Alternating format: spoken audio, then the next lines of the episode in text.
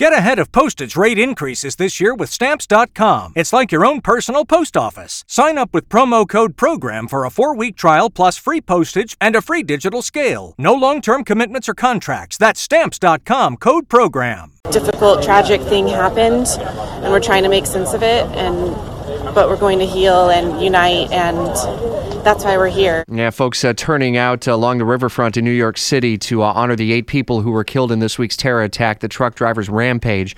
Uh, they were honored by people who walked on the riverfront. Some people uh, pushed bicycles in solidarity with the victims. Fox's Tanya J. Powers continuing our team coverage from New York City on the investigation. How New Yorkers are uh, moving uh, on and moving past this. And I guess the breaking news from overnight, Tanya, is ISIS calling the suspect a soldier of the caliphate. Right, but not to, not calling him by name, but did take uh, responsibility for the uh, attack on Halloween. Uh, it came out apparently in their uh, newspaper that they the weekly newspaper that they publish, uh, according to one intelligence group that tracks the on, online activities of extremist organizations. As I said, they did not name the attacker in the newspaper. We're moving into a busy weekend in New York City. I, I, think Sunday, if I'm not mistaken, is the marathon. Are there extra security arrangements that are being made by NYPD and the feds?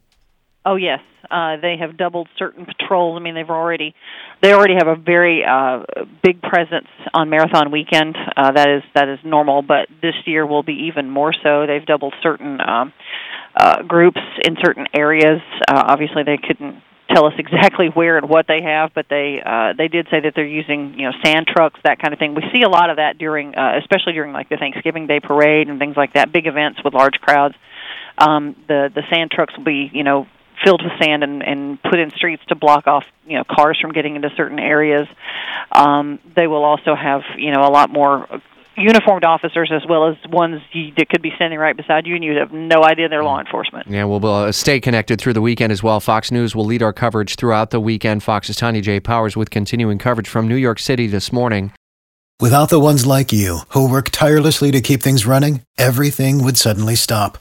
Hospitals, factories, schools, and power plants, they all depend on you.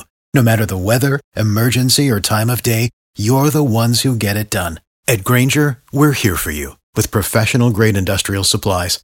Count on real time product availability and fast delivery. Call clickgrainger.com or just stop by.